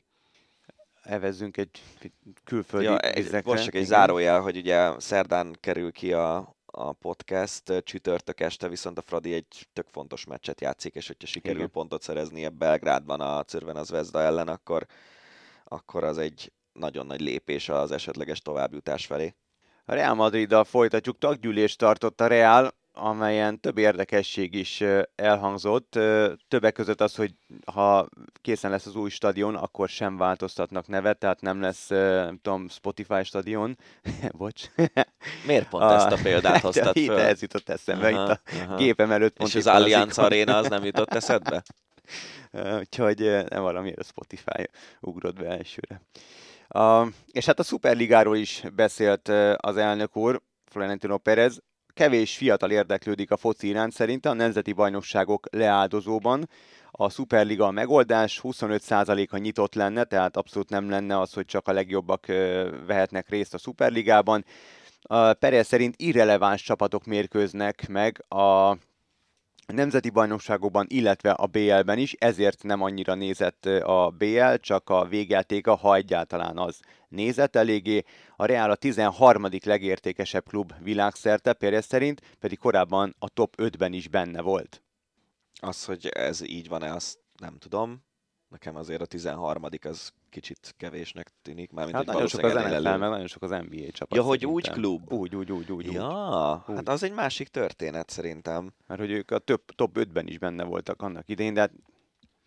Pont, uh, várjál, nem is tudom már. Ja igen, a gazdasági miniszter tartott egy előadást a, egy, egy ilyen konzervatív klubban múlt héten, amiből olvastam egy leíratot, és ő beszélt arról, hogy az európai gazdaság uh, amúgy is egyre kisebb szelep, szerete, szeletet vág ki a nemzetközi tortából, és hogy az látszik, az a trend látszik, hogy, hogy a világ leggazdagabb emberei között is egyre kevesebb az európai, a világ legértékesebb, meg leg, legtöbb forgalmat bonyolító cégei között is egyre kevesebb mhm. az európai, az amerikai gazdaságban több pénz van, ugye most nagyon megerősödött minden valutával szemben a dollár, és ez is számít ilyeneknél, de mondom, ezt most nem tudom, hogy a Real visszaesése az, az számít-e, vagy abban van-e e, bármiféle szerepe ennek a trendnek, hogy, hogy az európai gazdaság jelentősége az csökken a világszerte? Hát biztos, hogy van, de szerintem Perez itt most a Superligával kapcsolatban próbált megint csak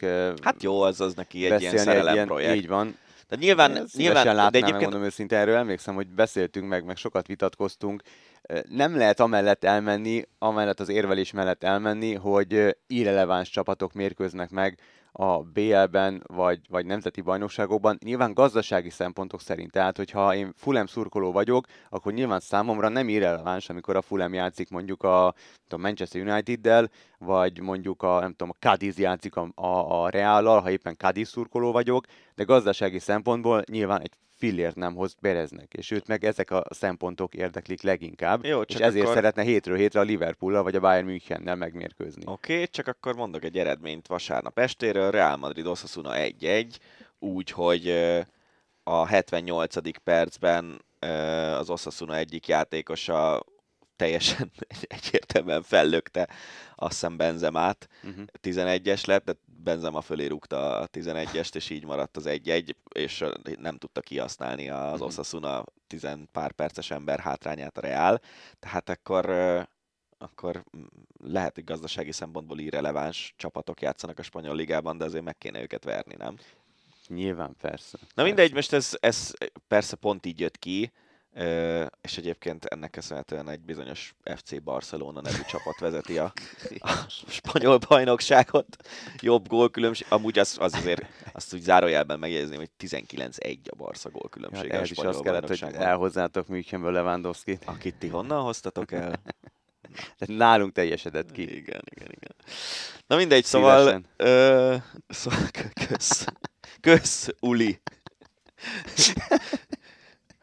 Ö, szóval értem az érveléseket a Superliga mellett, de számomra azt, amit a Superliga nyújtana, azt nyújtja a Bajnokok Ligája is, és, és talán egyébként nyilván a Bajnokok Ligája erejéből is visszavenne az, hogyha lenne Superliga, vagy lehet, hogy el is tüntetné, de szerintem, hogyha minden héten mondjuk kétszer játszana a Barca ilyen nagy meccset úgymond, akkor lehet, hogy nem ülnék le mind a kettő elé, míg mondjuk most az Inter elleni BL meccs elé le fogok ülni valamikor a héten. Emlékszel, volt egy ilyen idény, amikor nem tudom, 6-7-szer találkozott a Real a Barszával, Igen, és unalmas lett a végére. Unalmas, Igen. Hát így és nem lehet egész egyszerűen azt a hype-ot. Én, azt se szeretem, hogyha a kupában összefut, maximum a döntőben. Mm. Az ugye nyilván más. Persze. De. Nem, kellenek ezek a, ezek a sikersztorik, ezek a feel good sztorik, amikor a kis csapat, amikor Persze. elmentek az UEFA kupa döntőig, Persze, tehát az persze. úristen volt. Hát meg, jó ég. meg emlékezz, mit én, amikor a Deportivo Alaves, uh, ami ugye, mint én, Vitoria, az ilyen 300 ezres város Mm. körülbelül, vagy lehet, hogy még annyi se, egy ilyen városnak a csapata el tud jutni egy UEFA kupa döntőig. Ja. Sze- Szerintem ezek jó sztorik, és, Igen, és igen. ö, nagyon, nagyon sok Ráadásul egyébként a másik része a dolognak meg szerintem az, hogy, hogy a játékosok előrejutásában is nagyon nagy szerepe van ezeknek a sorozatoknak, mert azért igenis mondjuk, hogyha te a nem tudom, Bodő Glimt tagjaként rúgsz két gólt a Rómának a konferencia ligában, a, annak van utána szerepe a te karriered felívelésében. Persze. persze. Míg hogyha nem játszana a Bodő Glimt a Rómával, akkor senki nem venné észre egy ügyes norvég srácot valahonnan a sarkörről. Igen. Egy ügyes magyar srácot észrevettek Németországban. Az átkötések királya ez ismét fel, felütötte itt a fejét. Hihetetlen sorozatban vagyok. Dárdai Márton tagja volt a német U21-es válogatottnak, amely bár kikapott 3-1-re Angliától, de azért ez jelzési értékű, és a leglényegesebb pontja, hogy a Frankfurter Allgemeine Zeitung szerint Dárdai az egyik legjobb volt a német csapatban. A negyedik alkalommal szerepelt amúgy a német U21-es válogatottban. Hogy mondjam, elég eh, nehéz döntés szerintem a dárdai fiúknak, hogyha a német felnőtt foci is számítana rájuk, hogy, hogy az vagy, vagy Magyarország. Hát ez Dárdai Pál, idősebb Dárdai Pál, ugye az apjuk elmondta, hogy ők, ők sokkal inkább németek, mint, Persze. mint magyarok. Hát ott éltek Persze. babakoruk óta. Lehet, hogy Márton ott is született, nem tudom, nem vagyok tisztában azzal, hogy hol született, de, de hogy kisgyerekkora óta ott lakik, ott szocializálódott, ott, járt, ott járt iskolába, ott vannak a barátai, ott élte le az egész életét, ha a nyaralásokat le nem számítjuk. A, a, a nyaralásokat nem számítjuk, tehát, hogy és azt mondta nagyon számomra nagyon szimpatikusan Dárdai Pál, hogy ez a gyerekek döntése lesz, hogy ki melyik válogatottban akar játszani majd pályafutása során, hogyha választási lehetőség előtt állnak. Amúgy Palkó is, meg, meg ő is Berlinben születtek, úgyhogy ja, ez, ez így teljesen korrekt. Na fradizzunk egy kicsit, meg kézilabdázzunk. Végre, hangsúlyozom. végre. Múlt héten beszéltünk ugye a Fradi gyengélkedéséről, a történelmi vereségről, meg Elek Gábornak, illetve a stábjának egy hibájáról itt a, a cseretáblával kapcsolatban. Kubatov Gábor, Fradi elnöke csütörtökön, múlt hét csütörtökön egy sajtóeseményen beszélt a foci csapatról, meg a kézi csapatról is, és ezzel kapcsolatban, utóbbivel kapcsolatban elmondta, hogy ő idézem, soha de soha nem fogom elküldeni Elek Gábort, és szerintem Elek, ha majd úgy érzi, hogy a csapatnak nem megy vele, akkor magától fog lemondani. Hát egyrészt szerintem ezt, ezt is kétféleképpen lehet megközelíteni. Az egyik az, hogy, hogy értem, mert ilyen ha létezik ilyen, hogy Fradi szív, az Elek Gáborban dobog az egyik legerősebben Magyarországon, főleg, hogyha kézilabdáról beszélünk. A másik része a dolognak viszont azért klubelnökként az, hogyha te azt látod, hogy az edző személye az gátja a csapat fejlődésének, akkor hiába van annak az edzőnek óriási Fradi szíve, neked meg kell tudnod hoznod azt a döntést, hogy elküldöd. És mondom, én most nem akarok egyáltalán Elek Gábor ellen beszélni, mert mert látni kell azt, amit ő elért, látni kell a, azt, hogy, hogy lehet, hogyha ő nincs, akkor már nem is nagyon van Fradi kézi, de, de egész egyszerűen ez egy olyan helyzet, hogyha kicseréljük a neveket, akkor, akkor bármilyen klubelnöknek lehet, hogy meg kell hozni azt a döntést, hogy hiába szereti nagyon a, az edzőjét, hiába az az edző az életét a, abban a klubban töltötte, ha eljut egy olyan pontra az edző és a csapat viszonya, ahol, ahol az edző gátja a további fejlődésnek, akkor tovább kell lépni. És szerintem mondom, ez mindegy, hogy milyen klubról, milyen sportágról beszélünk, bármiről beszélhetünk, mint ahogy mondjuk a Celticsnél hoztak egy olyan döntést, hogy, hogy az edző elkövetett egy olyan fegyelmi védséget, ami nálunk Jó, nem fér bele a klub etikába, de nem, de az is egy olyan dolog, hogy... Meg ő nem is volt legenda, érted? Egy újonc edző. Értem, de az is egy olyan döntés, amit egy klubelnök az elvei alapján meghoz. Uh-huh. És szerintem egy klubelnöknek az kell, hogy a legfontosabb legyen, hogy a csapat minél jobb legyen, és hogyha ez a legfontosabb, akkor ez is egy döntés, amit egy klubelnöknek meg kellett mhm. hoznia, hogy, hogy az edződet eltiltod egy évre, vagy hiába óriási Fradi szív dobog Elek Gáborban úgy döntesz, hogy, hogy menjünk tovább mással. Tudod, mi jut eszembe elsőre? Lehet, hogy gyanítom, hogy ez, ez sem jó példa, de mondjuk Claudio Ranieri a Leicesternél. Mm. Történelmi Premier League győzelem, soha senki nem számította arra, egy elképesztő szezon, és aztán utána, nem is a következőben, de nem ment Szerintem a szekér. A következőben. következőben? Szerintem nagyon hamar azután. Az egy másik történet szerintem nagyon. Persze ott is az edző, vagy az elnök, vagy akárki És egy legenda meg. státuszba emelkedett szakember, csak Igen, ezért de, akartam így De azért az, az, azért más, mert Ranieri egy ilyen tipikus idézőjelben vett zsoldos edző, aki uh-huh. dolgozott két évet itt, hármat ott, abszolút igazad. kettőt. Tehát, hogy más egy kicsit a történet. Uh-huh. Én azt, azt, azt soha nem fogom megérteni, hogy egy, tényleg egy, egy kis per közepes csapatnál bajnoki címet nyersz, és utána a bajnoki cím után néhány hónappal rúgták őt ki szerintem. És, és az megint más, mert, mert elkezded a, a következő szezont, még nem is fut ki, és már kirúgnak. És, és én, én szerintem az, én szerintem az, figyelj, februárban rúgták ki a következő szezonban. Hmm. Szóval én azt, azt nem tudom hova tenni, hogy, hogy nem adsz még egy teljes évet annak az edzőnek, aki bajnok csapatot csinált. A Premier League-ben bajnok csapatot mm-hmm. csinált egy, egy középcsapatból, ami szerintem nem tudom mikor fordult elő utoljára. És nem azért, mert óriási tőke injekció volt, tehát szerintem az egy nagyon másik történet, mm-hmm. mint ez az Elek Gáboros. Elek Gáborral kapcsolatban most már azért nem először merül fel az, hogy, hogy lehet, hogy egy új edző jót tenne a csapatának, de mindig maradt, és egyébként az eredmények meg igazolják ezeket a mm-hmm. döntéseket. Maradunk a kézilabdánál, és egy nagyon meredek történet következik.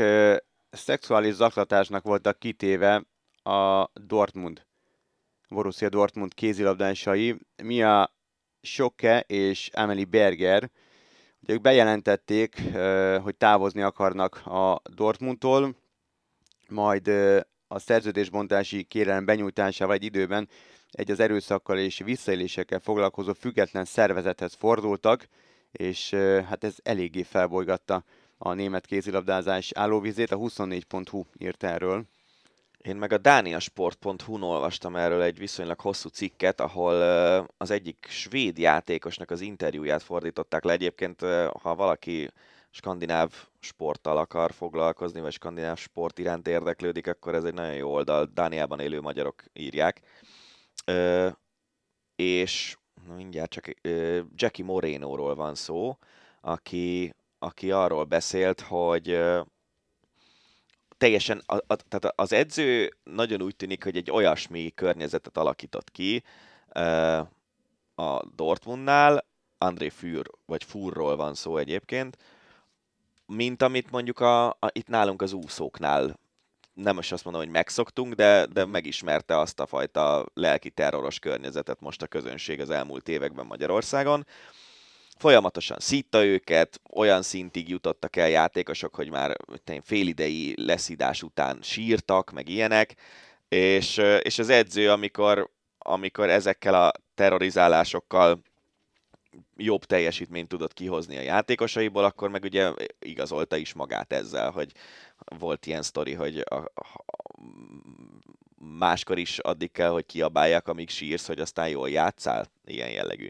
Ez az egyik része a dolognak, ez ugye, ez, ez öltözői kultúra, ez, ez szerintem minden edző maga dönti el azt, hogy, hogy inkább pozitívan próbálja motiválni a játékosait, vagy szídással. Ez, ez, ez, egy, ez egy elvi kérdés szerintem. A másik része a dolognak az az, hogy ugye itt ilyen némileg szexuális dolgosok, do, dolgok is vannak, de például ebben az interjúban, ebben a Jackie Moreno interjúban ő arról beszél, hogy szexuális zaklatásnak voltunk kitéve, azt írta az edző egy csapattársamnak, hogy nekem van a legszebb fenekem. Ilyet egy edzőnek nem szabad mondania. Ez, ez, ez meg azért érdekes kérdés szerintem, mert nem, tehát hogy, hogy szerintem az nem meríti ki a szexuális zaklatás fogalmát, ha ennyi történt. De hát ha... Szerintem ez megengedhetetlen, ez beteg. Ha te... Hát ezt ne, ne írd már meg a játékos, tehát ha így gondolod, gondold úgy. De ezt megírod egy játékos társadnak, hogy te figyelj, Lilikének van a legjobb segge a csapatból. Nem Én áll, nem tudom, hogy milyen beteg. viszonyban vagy a játékosaiddal. Hát, ilyen viszonyban ne legyél a játékosaiddal, te egy edző vagy, te nem, nem, nem néz, hogy mondjam, oké, okay, nézd meg, oké, okay, gondold azt, de, de nem tudom, nem lehetsz ilyen kapcsolatban a játékosaiddal, nem mondhatsz ilyet egyik játékosra a másiknak. Ennél, úristen. ennél mindannyian tudjuk azt, hogy rengeteg olyan edzőt föl tudunk sorolni, aki szexuális viszonyokat folytat a játékosaival, amiből néha kapcsolatok is lesznek. Azok általában nyilvánosságra kerülnek.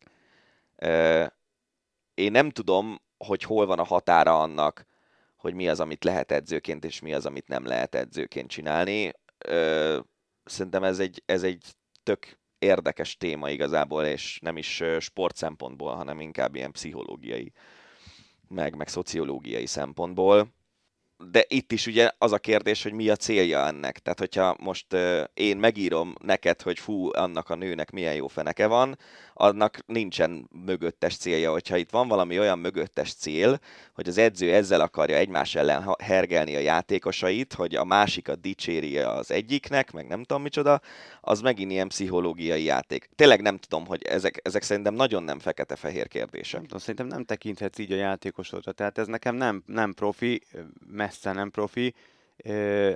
Tehát ha azt el tudom képzelni, de szerintem az is kényelmetlen egy csapat számára, de kivetni valót nem találok benne, hogyha kölcsönös alapon kialakul egy érzelmi szál egy edző és egy játékos között, és abból kapcsolat lesz. És ezt bejelentik a csapat előtt, bejelentik a klubvezetés előtt, és, és felvállalják ezt a kapcsolatot.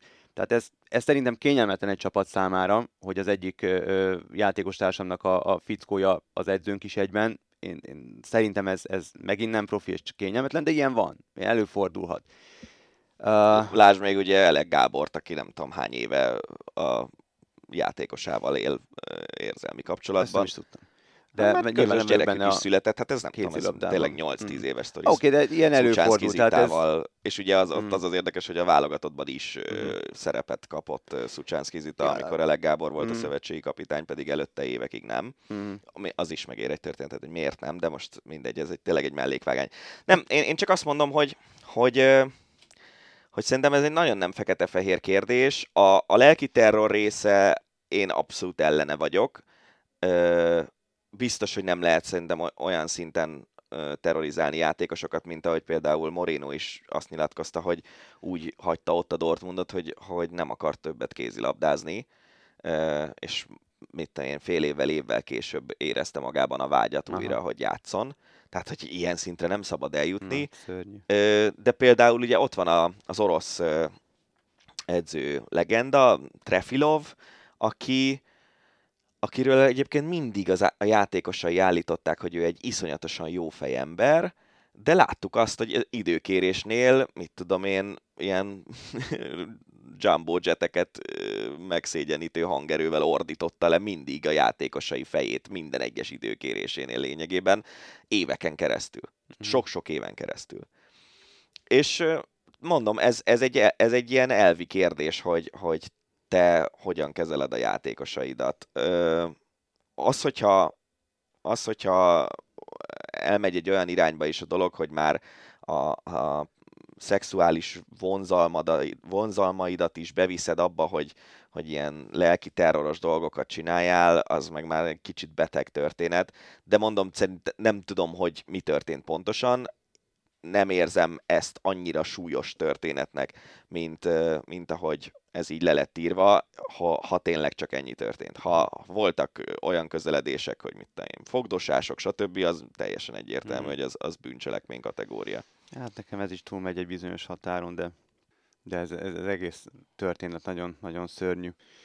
Bringával folytatjuk, és egy több szempontból is jelentő, vagy több szempontból is ö, örömtelibb hírrel. A Pro Series verseny lett a Tour de Hongrie, és hát milyen jó, hogy ezt a podcastet együtt csináljuk, mert így legalább el tudod nekem mondani, hogy ez Az mit is mi? jelent pontosan, és hogy miért van ennek olyan nagyon nagy jelentősége. Hát ez a Pro Series, ez ugye a, a kerékpárversenyeknek a második szintje. Az első szint az a Tour, abban van benne az összes nagy háromhetes, a fontos egyhetesek, a, le, a nagy egynapos versenyek, és egy szezonban van 36 vagy 37 World Tour verseny, és a második szint az a Pro Series. Itt ugye már van egy olyan minimum követelmény, hogy azt hiszem, hogy 18 vagy mennyi profi csapatnak kell részt vennie minden évben a Tour de Hongrin, és ugye az, hogy itt az előző években is feltöltötték eléggé szépen a létszámot World Tour meg Pro Team csapatokkal, az ezért is kellett, hogy megkapja ezt a státuszt a, Tour de Hongri. Igazából ugye a, a, a mezőnyök azok eddig is jók voltak, itt szerintem azt kell eldönteni a szervezőknek, hogy milyen típusú versenyt akarnak ebből csinálni a következő években. Ugye ez most egy három éves ö, Pro Series licenc. Meg lehet azt csinálni, hogy ami eddig is volt nagyjából, hogy lényegében mondjuk öt szakaszos versenyből négy szinte biztos sprint, és egy hegyi befutós szakasz, ahol eldől az összetett. Én azt gondolom, hogy akkor tényleg innen kétféle irány van. Az egyik az, hogy, hogy akkor legyen ez egy sprinter verseny. Vannak egyébként olyan több naposok, ahol a sprintereknek van esélye nyerni. Például Hollandiában a Cetelem Tour nevű verseny. Meg évekig volt a Depannei háromnapos verseny, ami egy marha jó verseny volt, mindig volt három rendes szakasz, ami ilyen sprintereknek kedvezett, meg egy viszonylag rövid időfutam, ahol a sprinterek belül tudtak maradni azon az időkülönbségen a jó időfutammenőkkel szemben, hogy a sprintekben szerzett jóváírás másodpercekkel ők is harcban voltak. Tehát az egy izgalmas verseny volt.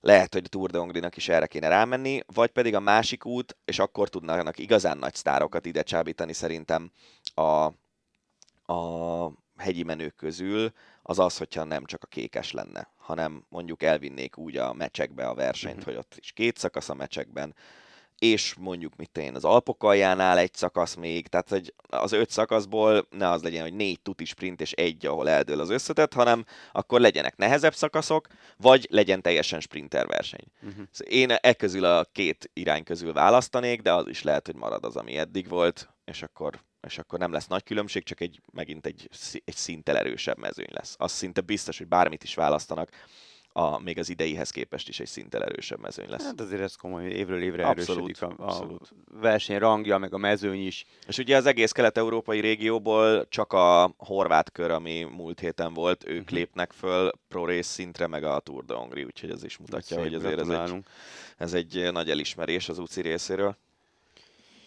Hát és ha már sportpolitika, akkor maradjunk egy gondolat erejéig ennél a, a, a történetnél. Füriás Balázs bekerült a 2032-es Brisbane-i olimpiát előkészítő és koordináló bizottságba. Füriás szerint sokat lehet tanulni a munkával, ráadásul Brisbane Budapest méretű város, a tapasztalat nagyon releváns lehet. Hát ők tudják. Az Mindig biztos, nem hogy- le az olimpia rendezés Álmáról? Mm, Ezek Azt, szerint? azt nem tudom, hogy itt most Brisbane kereste meg Fűriest, vagy Fűries kereste Mhm. meg Brisbane-t. De ugye itt egy olyan politikusról beszélünk, aki egyrészt pártpolitikus, amennyire tudom, parlamenti képviselő is. Most ebben nem vagyok teljesen biztos. Én főleg, nem? Azt tudom, hogy az egyéni körzetét ezt elvesztette a választáson, de mindegy, e- ebből a szempontból ez nem nagyon fontos. Az is biztos, hogy komoly projektmenedzsment tapasztalata van neki sporttal kapcsolatos infrastruktúrális fejlesztésekben Az biztos. Budapestről. Hát lehet, hogy úgy érezték a Brisbane-iek, hogy, hogy ő egy jó választás ilyen szempontból a Mhm. csapatukba. Ha így van, akkor, akkor tök jó. Az biztos, hogyha egyszer megint megpróbál rámenni az ország egy olimpia rendezésre, ami azért most elég távolinak látszik, látva a mostani gazdasági nehézségeket, akkor e- ez hasznos lehet, ha Fűrjes Balázs még aktív és, és a projektben résztvevő ember lesz. Hát, aki még ö, aktív, a Steve Nash és ö, Kevin Durant Brooklynban. Csap, sportot váltunk, kosárlabda és NBA. Ugye hamarosan kezdődik a 2022-es, 23-as idénye az NBA-nek. Ezt amúgy szépen be is fogjuk harangozni. Csapatok edzőtáborba, edzőtáborba vonultak, médianapot is tartottak már, és az egyik ilyen médianapon Brooklynban nyilván neki szegezték a kérdést Steve Nashnek, hogy hogy éli azt, hogy a legjobb játékosa és a klub ikonja, az nemes egyszerűséggel a menesztését ö, követelte, ultimátumot intézett a klub vezetőség, illetve a klub tulajdonosa felé, hogy menessze a szakvezetőt, illetve ha már ott van, akkor az általános igazgatót is. Ugye erről beszéltünk korábban az Ácsiban, ez elképesztő történet. Steve Nash pedig egy nagyon jó ember, mert ő azt mondta, hogy ő nem neheztel Kevin Durantre. Jó neki. Egy másik NBA hír, a LeBron James az ESPN szerint nincs a leg, legjobb öt játékos között az NBA-ben. Az érzet, hogy be tudtam tuszkolni CR-t is, és LeBront is a, a, a mostani Ácsiba. De Kevin Durant sincs, Curry is csak, Steph Curry is csak az ötödik legjobb. A lista pedig úgy néz ki, hogy ö, Giannis, Jokic, Doncic, Embiid. Egyik sem amerikai. Milyen érdekes. Igen. Nagyon nehéz ezzel vitatkozni, megmondom őszintén, ezzel az első Pedig szeretnél, négyel. nem? Szeretnék, de nem, tehát, nem nagyon tudok belekötni, tehát hogy, hogy tényleg, tényleg nem. Ha teljesítményt nézzük, és nyilván a, konkrét jelen teljesítményt, nem pedig az, hogy a múlt, vagy hogy mekkora jelentősége van az embernek, vagy az, hogy hogyha 37, 38, 39 évesen még mindig lehoz egy olyan szezont, hogy 25 plusz pont, Szerintem 10 egy ennyire atletikus stb. az, hogy ő tízben van ennyi Brutális, idősen, az már nagyon komoly dolog. persze. De figyelj, Hatodik amúgy. volt olyan, volt olyan, vagy rosszul emlékszem, hogy volt olyan All-Star meccs, amikor olyan USA világ többi része ellen All-Star meccs volt? Nem volt Szerintem ilyen? volt. Valami biztos lehetett. Mert egyébként- De szerintem uh, inkább tudod, az újoncoknál volt, az újoncok versenyében. Aha, az A, lehet. szerintem a nagy, nagy tehát Gála nem volt olyan, az, az kelet-nyugat volt, vagy ez a választós akármi cirkusz. Mert de most úgy szerintem nem- az újoncok versenyében volt, hogy, hogy újonc, amerikai újoncok a nemzetközi újoncokkal csaptak össze. Olyan volt, biztos, volt. Gondold el azt a csapatot, hogy, hogy mondjuk Doncsics irányít, Jannis hármas, Embiid négyes, Jokic ötös, és nem tudom ki lenne a kettes, de lehet, hogyha te, Te. vagy én fölmegyünk, akkor se az. lennénk rosszak. És simán hoznátok a meccset. Igen. Na mindegy, szóval igen, az egy elég jó csapat lenne. Ja. A jégkorong. Kanada felszólította a KHL-ben játszó kanadai hokisokat, hogy hagyják el orosz vagy éppen fehér orosz csapataikat. 48 hokis játszik egészen pontosan a KHL-ben, 44-en oroszországi és fehér orosz klubokban. Szerintem eh, egyáltalán nem vagyok benne biztos, hogy lesz idén KHL. Azért, hogyha belegondolsz abba, hogy most tényleg nem tudom, elvileg 300 ezer, aztán bizonyos hírek szerint egy millió katonát. Hát egyre több profi sportolót soroznak be, Igen, az volt igen. most a a orosz, orosz válogatott igen, focista, igen. meg ilyeneket is besoroztak, úgyhogy uh, szerintem itt most az, hogy a KHL-ben neked szerződésed van, az másodlagos ahhoz képest, hogy egyébként lesz-e KHL, meg e- ugye egyáltalán mi lesz Oroszországban. Végezetül pedig NHL, vagy inkább amerikai foci. Elsőként egy legendás NFL család, a Manning család egyik fiatal tagjával foglalkozunk, vagy legalábbis róla szól a következő hír. 18 éves Arch Manning, ugye ő Archie Manning legidősebb fiának Peyton, és Eli bátyának Coopernek a fia, és nagyon jó, jó úton halad afelé, hogy kövesse neves rokonait a profi ligába. Jelenleg egy Nuanici középiskolába jár, ide járt Peyton és Eli is, és hát olyan rekordokat döntöget a fiatal Arch, amelyeket korábban a nagybátyai tartottak. Egy legutóbbi mérkőzésen 356 yardot és 7 touchdown passzolt, ezzel döntötte meg Eli passzolt yardjainak számát, illetve Peyton által a középiskolai csapatban összehozott touchdown átadások számát is megdöntötte, 93-nál tart. Hát nem tudom mennyire lehet messze menő következtetéseket levonni egy középiskolás srác karrierjéből, illetve számadataiból, de ezek azért eléggé sokat mondó számok, mert nem akárkiknek a rekordjai döntögeti. Vicces, hogy a családjában van az összes rekord, nem? ja, eléggé. hát majd meglátjuk, szerintem egyébként semmit nagyjából. Mm. Ez, ez körülbelül ugyanaz, mint hogyha mit tudom, valaki U17-ben, meg U19-ben mm. jó focista, attól még nem biztos, hogy felnőttben is jó focista lesz. Meglátjuk. Az biztos, hogy neki azért egy fokkal könnyebb dolga lesz bejutni az NFL-be ezzel a névvel, mint, Igen. mint én Kovács Sanyinak, vagy John Smithnek mm. Cleveland külsőről. Ja, ja. De, de meglátjuk és akkor végezetül maradva még az amerikai focinál, de egy magyar vonatkozású hír Bill Meyers személyében a Seattle Seahawks, a Green Bay, a Pittsburgh, az LA Raiders és a New Orleans Saints korábbi támadó koordinátora érkezett Székesfehérvára az Entronershez. A, annyit, már. annyit javítanék csak a Na, dolgon, hogy nem mennyit? támadó koordinátor Akkor volt. Mit? Az, ez volt nekem gyanús ebben a hírben. Ő edző volt. A legmagasabb szint, ahol edzősködött, az a Saintsnél volt, ahol a támadó falnak volt az Aha. edzője előtte támadófal segédedző, illetve centerek és gárdok edzője Aha. szerepkörökben volt ő.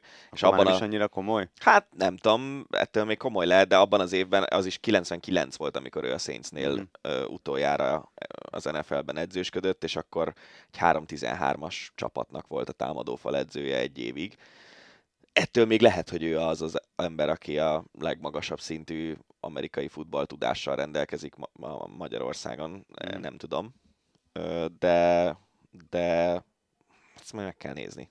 Milyen szerepkörben vezetőedző lesz? Nem, a támadó Támadó fal? fal. Hát ahhoz igen. úgy tűnik, hogy ért. Úgyhogy... Aztán még a Notre Dame-ben is uh, volt. Igen, én most csak az, NFL, az NFL-es, mm.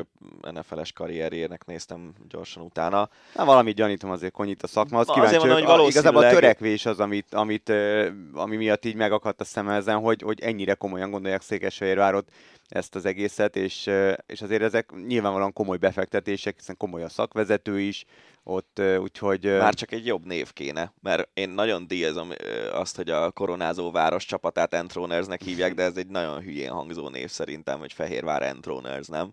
Érted, ki se tudod mondani. Hát én nem tudom, ezek tehát furcsa összehozni egy magyar város nevét egy, egy angol, vagy angolul. Igen, de például angol csapatnévvel. A, a Budapest Wolves az egy olyan csapat, ami, mm. amit könnyen megjegyzel, ki is tudsz mondani valahogy, Szerinte, tehát, Nekem hogy... a gondolat tetszik, hogy valamit én össze akarták mondom, hogy a azt, azt, azt abszolút díjazom, hogy ezt, a, ezt a dolgot ezt a dolgot összehozták, de, de szerintem, szerintem valami olyan szót kéne találni az angolban, ami egyszerűbben felfogható egy magyar hmm. ember számára, mint az, hogy Entroners. De ez csak az én személyes véleményem, minden jót kívánok a csapatnak ettől függetlenül. Ha vannak ötleteitek erre vonatkozóan, akkor küldjetek el nekünk. Máskülönben pedig, hogyha esetleg van olyan hír, amely kimaradt az Ácsiból, vagy olyan, amelyre, amelyel kapcsolatban érdekelne benneteket a véleményünk, azt is küldjétek el Twitteren, Instagramon, itt-ott megtaláltok bennünket. Köszönjük szépen, hogyha ezen a héten is meghallgatjátok a podcastünket, jövő héten is leszünk. Révdániát és Farkasvölgyi Gábort hallottátok, sziasztok! Ez volt a Hosszabbítás, az Eurosport podcastje. A műsor témáiról bővebben is olvashattok honlapunkon az eurosport.hu.